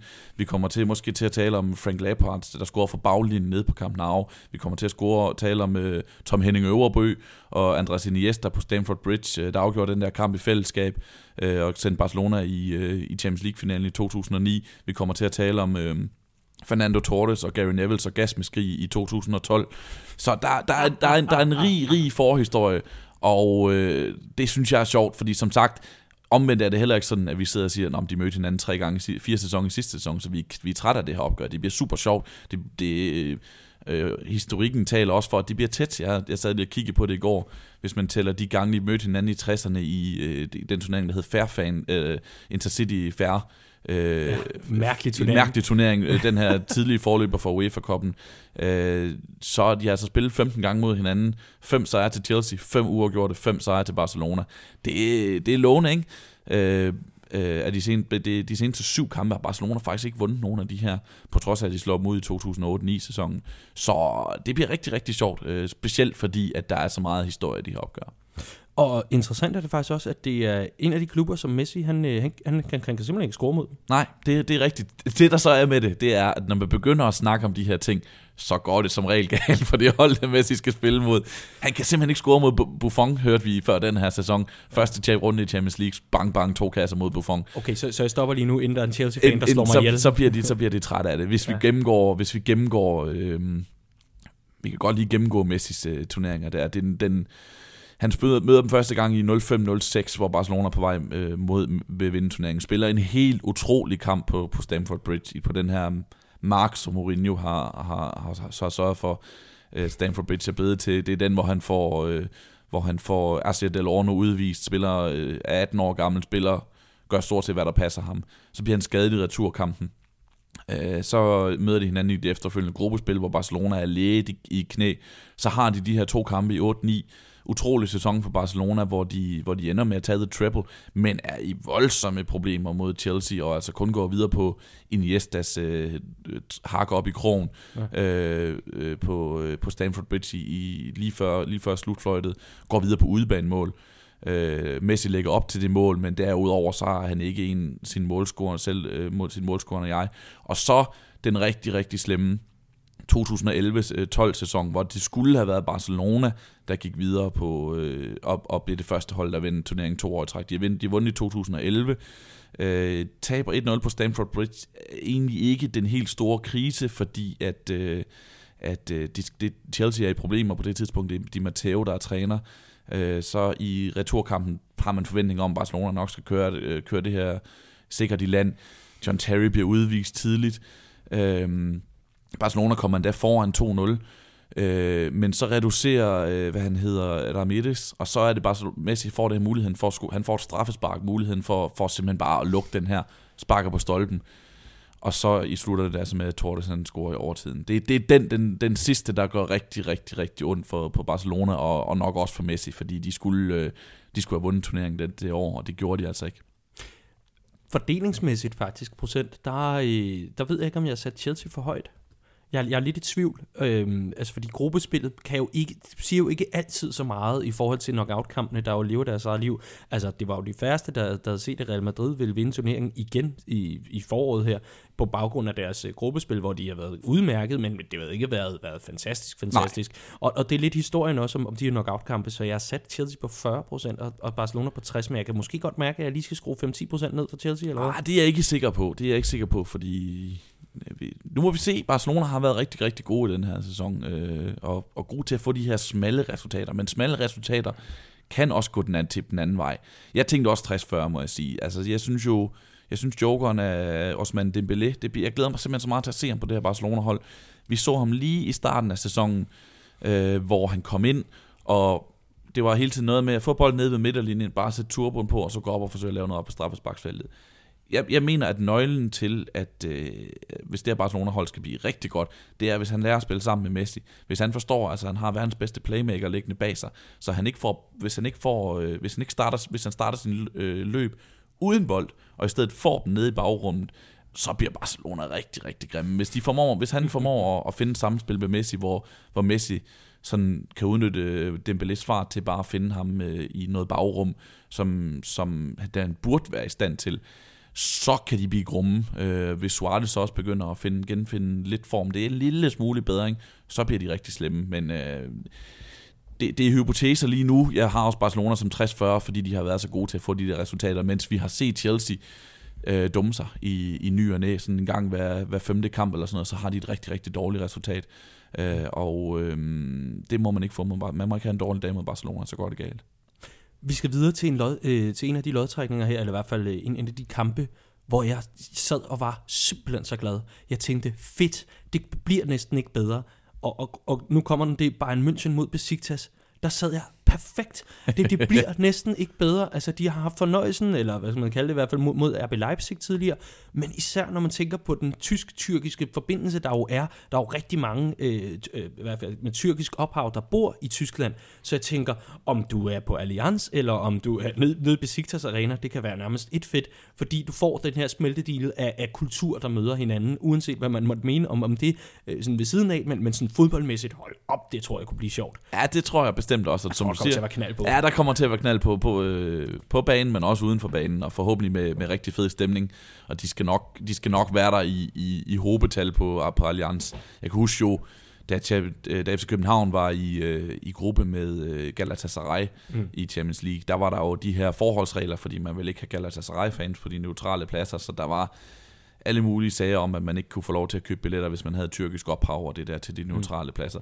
Jeg var inde på neutrale pladser til den her kamp. Der var masser af tyrker hele vejen rundt omkring mig. De skal nok, de skal nok, øh, de skal nok komme ind, fordi de, jeg tror rigtig, der er nok rigtig mange, der gerne vil se Besiktas spille på Allianz. Mm. Øh, der bliver rigtig meget smæk på, og et tyrkisk hold i knockout-fasen i, øh, i, øh, i, i, i, i, mod, mod tysk hold, også nede i, i Tyrkiet. Jeg vil nok råde Bayern til lige at ringe til, til Timo Werner og spørge, høre, om de ikke må låne hans øh, høre Werner.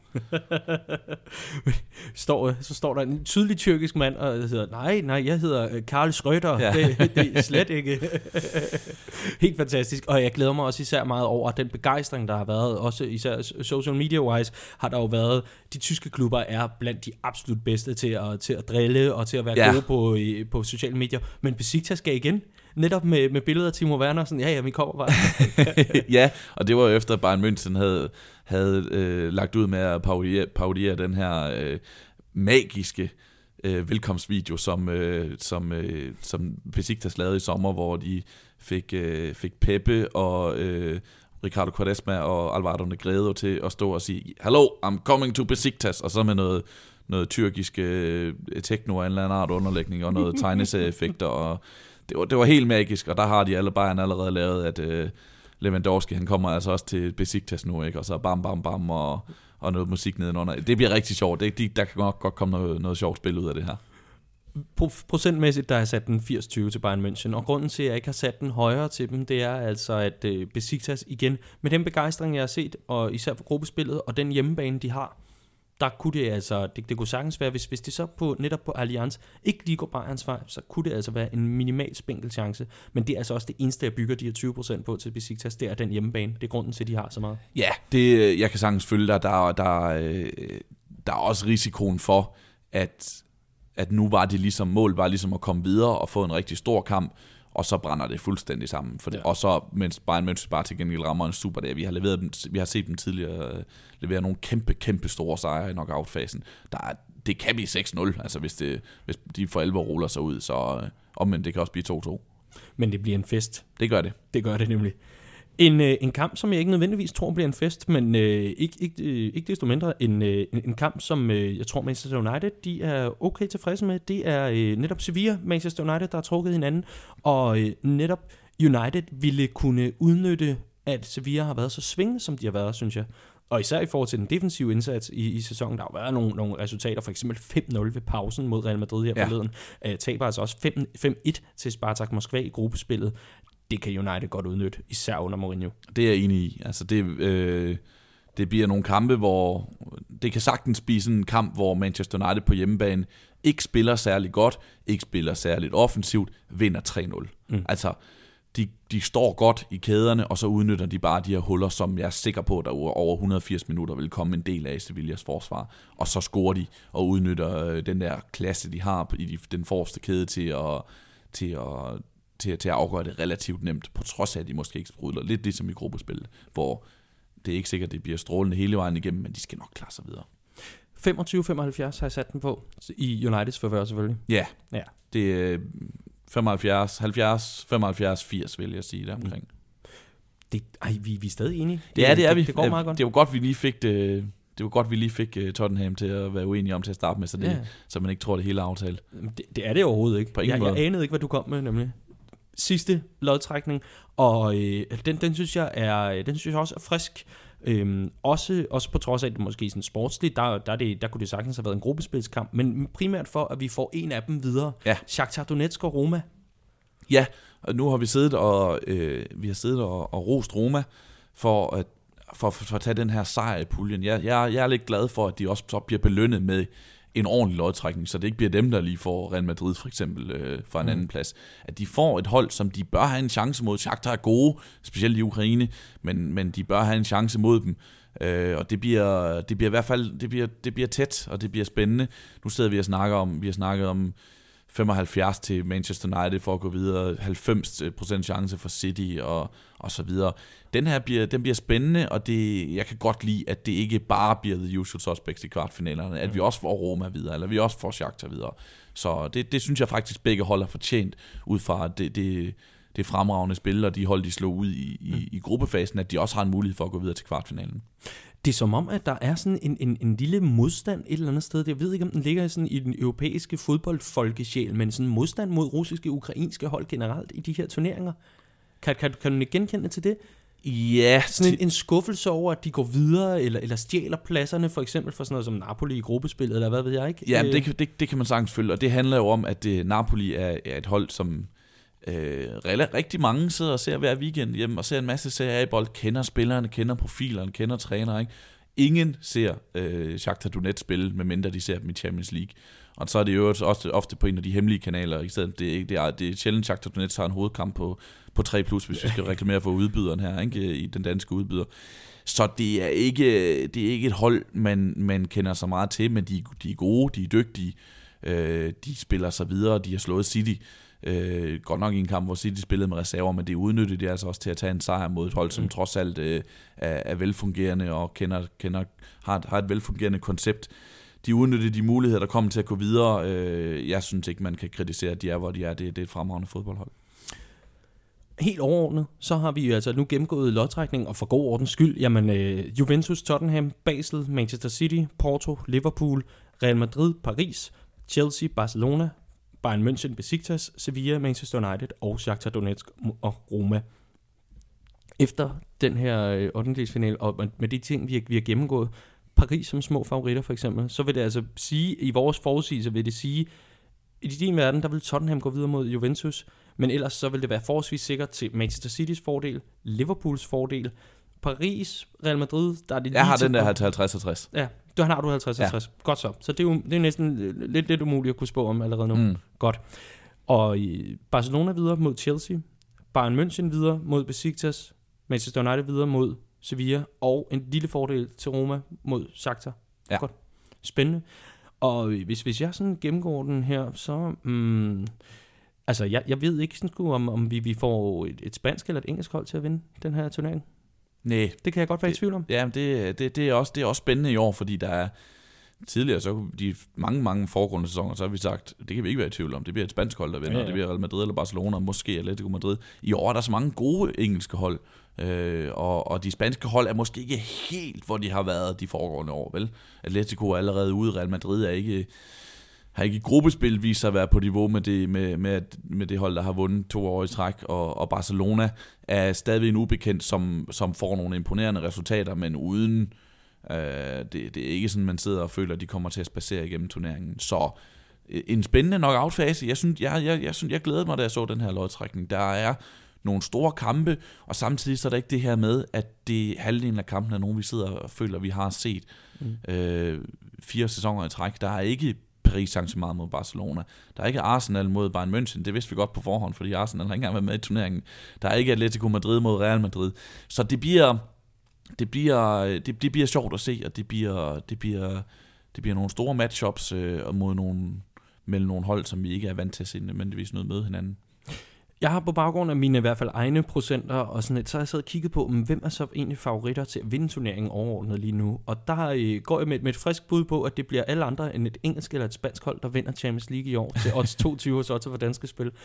Simpelthen bare for at være frisk. Jeg kunne forestille mig, at det bliver Paris, Juventus eller Bayern München i den her sammenhæng. Ja. Juventus har så god en bredde, de skal nok komme ovenpå i Serie A igen, og de har netop al den her europæiske erfaring. Gigi Buffon vil gøre alt for at, at få et, et, et trofæ med, med sig en, en, en tur, når han en, en gang lader sig pensionere. Og i det hele taget, Paris har vist sig som værende en kæmpe altså en kæmpe klasse mandskab, i hvert fald et kæmpe klasse mandskab, og kan rigtig meget. Bayern München har også den her fornødne erfaring, kan måske yderligere altså, gardere sig bedre i vintertransfervinduet. Jeg kan godt forestille mig det. Ja, det, det er interessant. Men igen, ja, det er jo det er meget, meget svært. Men, ja. men, øh, men jeg går med den bare for at være, være lidt frisk. Den eneste af de hold, jeg sådan rigtig tror på som vinder, er Paris Saint-Germain. Af, mm. de, af de tre, du nævner, Juventus og Bayern München og, og PSG. Øh, jeg tror ikke, Bayern er helt der, hvor de skal være. Så skal de spille sig yderligere op i forhold til, i forhold til efteråret. Øh, Juventus tror jeg ikke på. Jeg tror, de taber i din kamp mod en rigtig god modstander. Jeg tror som sagt, de ryger allerede i 8. finalen mod Tottenham.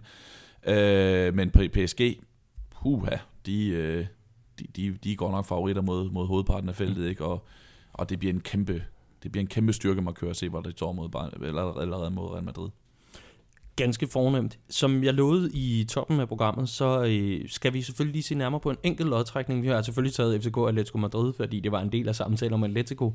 Men en lodtrækning i Europa League. Arsenal har trukket sin modstander i Europa League. Sebastian, hvem er det? Ja, det er Østersund øh, op fra det, det er langt, langt, langt op i Sverige. Vi er 700, eller jeg mener, vi er 700 km nord for Stockholm.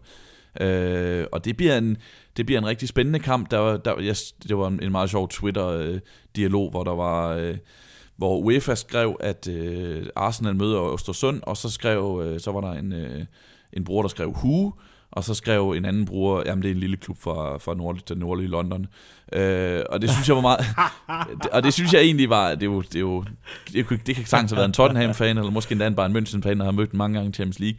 Men øh, hvis man har set Europa League, så er man jo ikke i tvivl om, hvem Østersund er. Det er, det er en lille bitte klub i, i Sverige. De har kun spillet to sæsoner i den bedste række i, i Allsvenskan, men kvalificerer sig til Europa League ved at, at spille, øh, vinde pokalfinalen i foråret i den svenske pokalfinale, og så har de altså bare gjort det fremragende i Europa League. Mm. Øh, spillet over evne, fået nogle flotte resultater mod blandt andet Hertha og Atletic, øh, Atletic Klub fra, fra Bilbao, og har spillet sig videre. Og nu har de altså trukket, trukket Arsenal, og det bliver en, en kæmpe fest, når, når, når Arsenal skal, skal, til, skal, til, skal, til, skal til Sverige i gang i februar, øh, op og spille på, på en kunstgræsbane deroppe.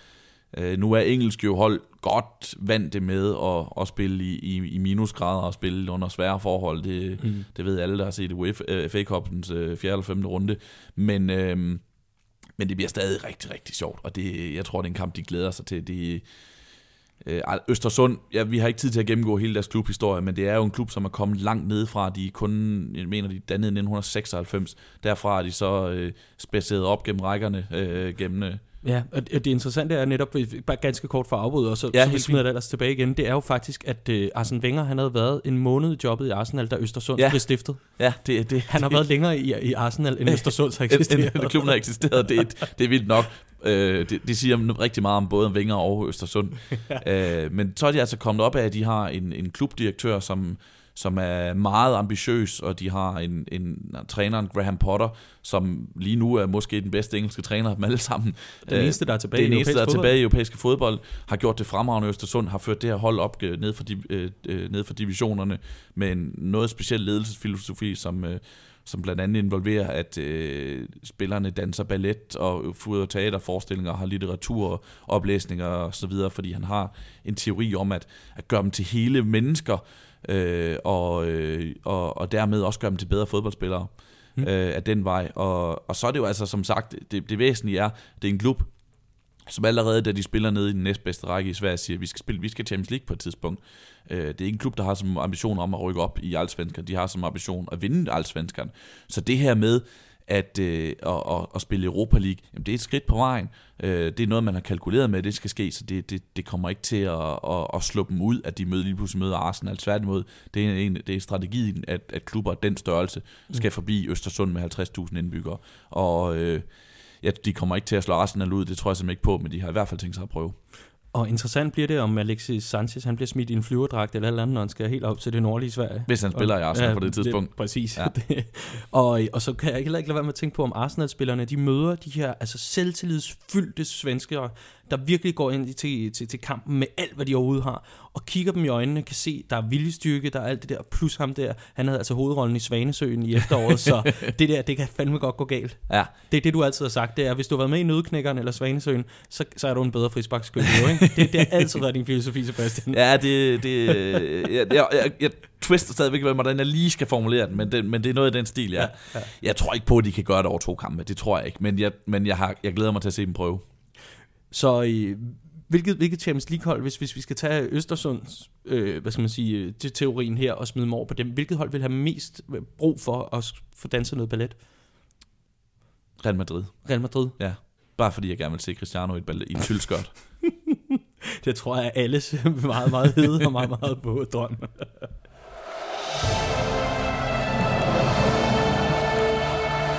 Det var alt for Champions League-showet og afstikker til Europa League-showet, der også åbner i det nye år, eller hvad? Ja, nu må vi se. nu har vi kørt, alle, nu har vi kørt to af de gode historier med Østersund og med Atletico Real Madrid mod, øh, mod, mod FC København, så... Øh, men det bliver også en sjov turnering at følge. Men også fordi, at Europa League også udmærker sig ved, synes jeg, i foråret netop at få tredjepladserne fra Champions League, der skal ud og bevise sig ind. Så det bliver faktisk en turnering, der er hyggelig nok at holde øje med ved siden af. Ja, det er det helt sikkert. Det er jo, det er jo lidt et, et, et, et paradoks det her, eller et, et dilemma, fordi Øh, det er lidt fæsent, at man kan vinde en, en st- et stort europæisk turnering ved at, være for dår- ved at være så dårlig, at man ryger ud af en anden turnering. Mm. Men omvendt gør det bare knockout-fasen sjovere i Europa League, at der virkelig kommer nogle mastodonter, som, øh, som, er, som er interessante at følge. Sebastian Stanbury, det var en fornøjelse, at du kom forbi øh, Studie 3 og øh, satte øh, din øh, fodbold, øh, fodboldfaglighed og, og visdom til, til rådighed for, for mig og lytterne. Tusind tak, fordi du har lyst til at komme. Det var så lidt. Og rigtig glædelig jul og godt nytår. Vi tak ses i det nye år til meget mere Champions League-fodbold. Det glæder mig rigtig meget til. Det her, det var Champions League-showet. Har du spørgsmål eller indspark, så kan du altid skrive til os på mail eller via vores Facebook-side. Og netop øh, Facebook og Twitter, det har vi altså. Søg efter Champions League-showet, så popper vi op. Gå ind og følg, og så får du altså senest lyttet, hver gang vi optager en udsendelse, eller når der er andet, der er øh, interessant at få, øh, få annonceret derinde. Programmet det blev præsenteret i samarbejde med Odds for Danske Spil.